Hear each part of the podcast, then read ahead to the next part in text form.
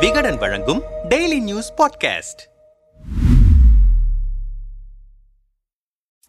திமுக அரசுக்கும் ஆளுநர் R N ரவிக்கும் இடையே போரே நடந்தது இந்த ஆண்டு. நீட் விலக்கு மசோதாவை திருப்பி அனுப்பி இந்த யுத்தத்தை தொடங்கி வைத்தார் ஆளுநர். அவரது அதிகாரத்தை குறைக்கும் வகையில் துணைவேந்தரை அரசை நியமிக்கும் மசோதாவை கொண்டு வந்தது திமுக அரசு. ஆன்லைன் ரம்மி உள்ளிட்ட இருபதுக்கும் மேற்பட்ட மசோதாக்களுக்கு ஒப்புதல் கொடுக்காமல் காலம் தாழ்த்தியது ஆளுநர் மாளிகை. ஆளுநரை மாற்றக் கோரி நாடாளுமன்றத்தில் குரல் எழுப்பிய திமுக எம்பிக்கள் அதற்காக தனிநபர் மசோதாவையும் தாக்கல் செய்திருக்கிறார்கள். ஒற்றை தலைமையான எடப்பாடி. அதிமுகவின் ஒற்றை தலைமையாகும் கனவை இந்த ஆண்டு நிறைவேற்றிக் கொண்டார் எடப்பாடி பழனிசாமி. ஓபிஎஸ்இன் ஒருங்கிணைப்பாளர் பதவியை பறித்து அவரை கட்சியை விட்டே நீக்கி கட்சி அலுவலகத்தையும் கைப்பற்றி கட்சியின் இடைக்கால பொதுச் செயலாளரும் ஆனார் பழனிசாமி. உச்சநீதிமன்றத்தில் விசாரணையில் இருக்கும் பொதுக்குழு தொடர்பான வழக்கு ஒன்றுதான் ஓபிஎஸ்க்கு இருக்கும் ஒரே நம்பிக்கை. நிம்மதியா தூங்க விடுங்கய்யா. தான் முதல்வரான பிறகு நடந்த திமுகவின் முதல் பொதுக்குழுவிலேயே கட்சியினரிடம் கதறிவிட்டார் மு ஸ்டாலின். அக்டோபர் ஒன்பதாம் தேதி நடந்த அந்த பொதுக்குழுவில் பேசிய அவர் மத்தளத்துக்கு இரண்டு பக்கம் பக்கமும் அடி என்பதை போல இருக்கிறது என்னுடைய நிலைமை.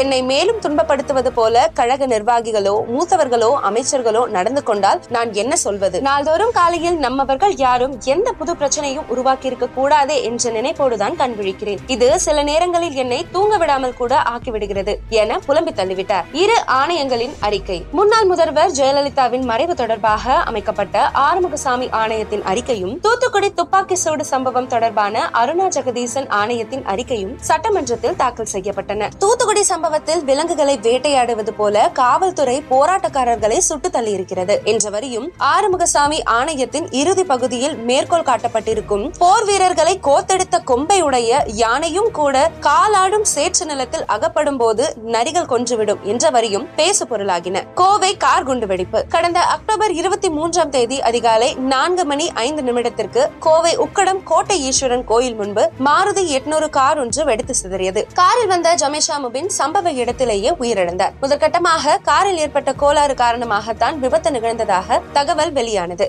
ஆனால் கார் வெடித்த இடத்தை சோதனை செய்த போலீசார் அது கார் குண்டுவெடிப்பு என்பதை உறுதி செய்தனர். பின்னர் அந்த வழக்கு என்ஐஏவுக்கு மாற்றப்பட்டது. கர்நாடக குக்கர் குண்டுவெடிப்பு குற்றவாளிக்கு முபினோடு தொடர்பு இருந்தது என்று முற்றுப்புள்ளியே இல்லாமல் போய்கொண்டிருக்கிறது இந்த வழக்கு. பாஜகவின் ஆபாச வீடியோ ஆடியோ. தமிழக பாஜகவினரின் ஆபாச வீடியோ ஆடியோ மாதத்துக்கு ஒன்று வெளியாகி கொண்டு கொண்டே இருந்தது. இப்படியான வீடியோ ஒன்றால் பாஜகவின் மாநில பொதுச் செயலாளராக இருந்த கே டி ராகவன் பதவியில் இருந்து விலகினார். அதே போல சிறுபான்மை பிரிவு தலைவர் டெய்சி ஓபிசி பிரிவு மாநில பொதுச் செயலாளர் சூர்யா சிவா ஆபாசமாக திட்டும் ஆடியோ வெளியாகி கடும் விமர்சனத்துக்கு உள்ளானது. இந்த விவகாரத்தில் டெய்சிக்காக குரல் கொடுத்த காயத்ரி ரகுராம் பதவி நீக்கம் செய்யப்பட கடைசியில் சூர்யா சிவாவும் கட்சியில் இருந்து விலக வேண்டியதானது. சர்ச்சை கிளப்பிய அரசு துறைகள். பத்து ஆண்டுகளுக்கு பிறகு ஆட்சிக்கு வந்த திமுக மீது மக்கள் மத்தியில் பெரிய பெரிய எதிர்பார்ப்பு இருந்தது. டாஸ்மாக் பார் டெண்டர் விவகாரத்தில் அமைச்சர் செந்தில் பாலாஜியின் செயல்பாடு கடும் விமர்சனத்துக்குள்ளானது. தமிழ்நாடு முழுக்க கரூர் கம்பெனி என்ற பெயரில் சட்டவிரோத மது விற்பனையை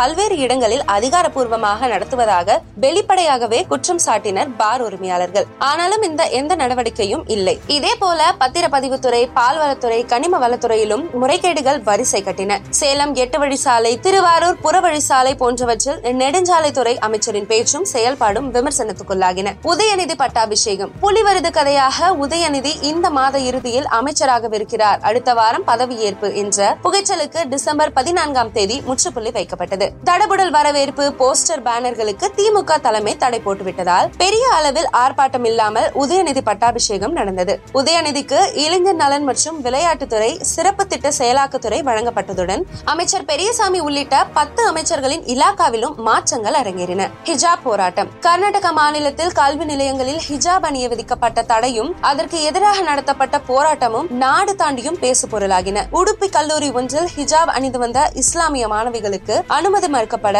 அதை கண்டித்து இஸ்லாமிய மாணவர்கள் போராடினர். அவர்களுக்கு எதிராக ஏபிவிபியை சேர்ந்தவர்கள் காவி துண்டு அணிந்து கொண்டு கல்லூரிகளுக்கு வந்தார்கள். இந்த பதற்றமான சூழலை காரணம் காட்டி கல்வி நிலையங்களில் சீருடை மட்டுமே அணிய வேண்டும் என உத்தரவிட்டது கர்நாடக பாஜக அரசு. இதை எதிர்த்து உயர்நீதிமன்றத்தில் தொடுக்கப்பட்ட வழக்கில் அரசுக்கு சாதகமாகவே தீர்ப்பு வந்தது. வழக்கு இப்போது உச்சநீதிமன்றத்தில். அக்னியால் வந்த ஆபத்து. வட மாநிலங்களில் மத்திய அரசுக்கு எதிராக மாபெரும் கிளர்ச்சியை ஏற்படுத்தியது அக்னிபத் திட்டம். இந்திய ராணுவத்தில் முப்படையிலும் நிரந்தர பணியிடத்தை ஒழித்து வீரர்களை அவுட் சோர்சிங் ஆட்களை போல நடத்தும் திட்டம் என்று நாடு முழுவதும் போராட்டம் வெடித்தது. வட இந்தியாவில் வன்முறையும் உண்டது சில பாஜக தலைவர்களின் வீடுகளும் தாக்கப்பட்டன. ராணுவத்துக்கான செலவை குறைக்கும் இந்த திட்டத்தை அனைத்து எதிர்ப்புகளையும் மீறி வெற்றிகரமாக அமல்படுத்தியது மத்திய அரசு. ஆட்சிக்கே ஆப்பு வைத்த எம்எல்ஏக்கள். மகாராஷ்டிராவில் ஆட்சியில் இருந்த உத்தவ் தாக்கரே தலைமையிலான சிவசேனா இரண்டாக உடைந்தது. சுமார் நாற்பது எம்எல்ஏக்களுடன் பாஜக பக்கம் சாய்ந்த ஏக்நாத் ஷிண்டே ஜூன் மாதத்தில் மகாராஷ்டிராவின் முதலமைச்சரானார் மகாராஷ்டிராவில் சிவசேனாவுக்கு ஆப்பு வைத்த பாஜகவுக்கு பீகாரில் பாயசம் வைத்தார் நிதிஷ்குமார். பாஜக கூட்டணியை முறித்த கையோடு லாலு பிரசாத் யாதவ் கட்சியுடன் கூட்டணி அமைத்து ஆட்சியையும் தக்க வைத்துக் கொண்டார் அவர். முதல் பழங்குடியின ஜனாதிபதி. ஜூலை இருபத்தி ஐந்தாம் தேதி இந்தியாவின் பதினைந்தாவது குடியரசுத் தலைவராக பொறுப்பேற்றார் திரௌபதி முர்மு. இந்தியாவின் இரண்டாவது பெண் ஜனாதிபதி முதல் பழங்குடியின ஜனாதிபதி ஆகிய பெருமைகளும் இவரை வந்து சேர்ந்தன. மேற்கு வங்க ஆளுநராக இருந்த ஜக்தீப் தன்கர் குடியரசு துணைத் தலைவராக தேர்வானார். நீதி போராட்டம். இரண்டாயிரத்தி இரண்டு குஜராத் கலவரத்தில் பில்கிஸ் பானுவை கூட்டு பாலியல் வன்கொடுமை செய்ததோடு அவரின் குழந்தை உட்பட ஏழு உறவினர்களை கொலையும் செய்த குற்றவாளிகள் பதினோரு பேரையும் விடுதலை செய்தது மாநில அரசு. சிறையிலிருந்து வெளிவந்தவர்களை ஏதோ தியாகிகளைப் போல ஆரத்தி எடுத்து மாலை போட்டு வரவேற்பும் கொடுத்தார்கள் பாஜக ஆதரவாளர்கள்.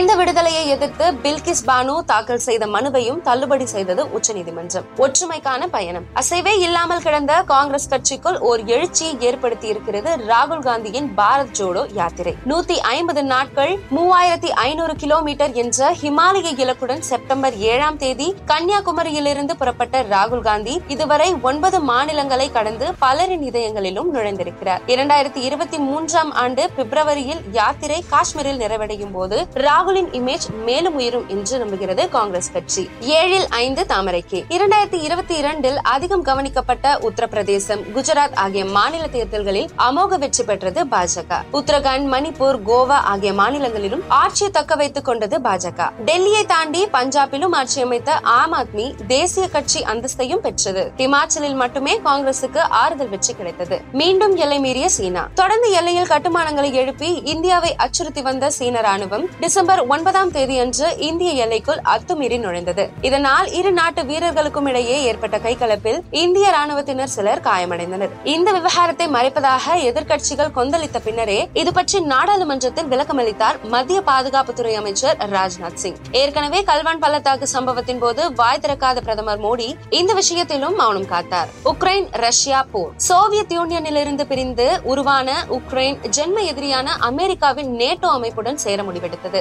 இதை எதிர்த்து ரஷ்யா உக்ரைன் மீது பிப்ரவரி இருபத்தி நான்காம் தேதி தொடுத்த போர் பத்து மாதங்களை கடந்து இன்னமும் நடந்து கொண்டிருக்கிறது. உக்ரைனுக்கு அமெரிக்காவும் ஐரோப்பிய நாடுகளும் ஆயுதங்களை கொடுத்து உதவி வருவதால் ரஷ்யாவால் உக்ரைனை வீழ்த்த முடியவில்லை. ரஷ்யா கைப்பற்றிய பிராந்தியங்களை மீட்டெடுத்து விட்டதாக உக்ரைன் அறிவித்துவிட்டது. ஆனால் இந்த போர் காரணமாக பல்லாயிரக்கணக்கான வீரர்களும் அப்பாவி பொதுமக்களும் உயிரிழந்திருப்பது பெரும் சோகம். நாட்டை விட்டு ஓடிய ராஜபக்சே. இலங்கையில் இனவெறியை தூண்டி ஆட்சிக்கு வந்த ராஜ ராஜபக்சே சகோதரர்களின் ஆட்சியை சிங்கள தமிழ் மக்கள் ஒன்றிணைந்து வீழ்த்தினார்கள். நாட்டில் நிலவிய கடுமையான பொருளாதார நெருக்கடி காரணமாக வெடித்த மக்கள் புரட்சி காரணமாக நாட்டை விட்டே ஓடினார் அதிபர் கோத்தபையா ராஜபக்சே. அவரும் பிரதமர் மகிந்த ராஜபக்சேவும் தங்கள் பதவியை ராஜினாமா செய்த நிலையில் இலங்கை நாடாளுமன்ற உறுப்பினர்களின் மூலம் எடுக்கப்பட்ட ரகசிய வாக்கெடுப்பு மூலம் புதிய அதிபராக ரணில் விக்ரமசிங் தேர்வு செய்யப்பட்டார். ராணி எலிசபெத்தின் மரணம். பிரிட்டனின் எழுபது ஆண்டுகால ராணியான இரண்டாவது எலிசபெத் தனது தொண்ணூத்தி ஆறாவது வயது வயதில் இயற்கை எழுதினார் எலிசபெத்தின் மறைவுக்கு பின்னர் அவருடைய மகன் மூன்றாம் சார்லஸ் இங்கிலாந்து மன்னரானார். இங்கிலாந்தில் முடியாட்சி மாறியதை போலவே குடியாட்சியும் மாறியது. நாட்டில் நிலவிய பொருளாதார நெருக்கடி உள்ளிட்ட குற்றச்சாட்டுகள் காரணமாக போரிஸ் ஜான்சன் பிரதமர் பதவியில் இருந்து விலக அடுத்த பிரதமராக லிஸ் ட்ரஸ் தேர்வு செய்யப்பட்டார். நாற்பத்தி ஐந்து நாட்களில் அவரும் பதவி விலக இந்திய வம்சாவளியை சேர்ந்த ரிஷி சுனக் பிரிட்டன் பிரதமராக தேர்வு செய்யப்பட்டிருக்கிறார். ஈரான் ஹிஜாப் போராட்டம். ஈரான் நாட்டில் ஹிஜாப் அணியவில்லை என கைது செய்யப்பட்ட மாஷா அமினி என்ற இருபத்தி இரண்டு வயது இளம்பெண் போலீஸ் காவலில் உயிரிழந்த சம்பவத்துக்கு எதிராக போராட்டம் வெடித்தது. அரசுக்கு எதிராக சாலைகளில் இறங்கிய பெண்கள் ஹிஜாபை எரித்தும் தலைமுடியை வெட்டியும் போராட்டம் நடத்தினர். போராட்டக்காரர்களை கலைக்க சர்வசாதாரணமாக துப்பாக்கி சூடு நடத்தியது அரசு. மரண தண்டனை மற்றும் துப்பாக்கி சூட்டில் ஐநூறு போராட்டக்காரர்கள் கொல்லப்பட்டார்கள். இதுவரை பதினெட்டாயிரத்துக்கும் மேற்பட்டவர்கள் கைது செய்யப்பட்டிருக்கிறார்கள்.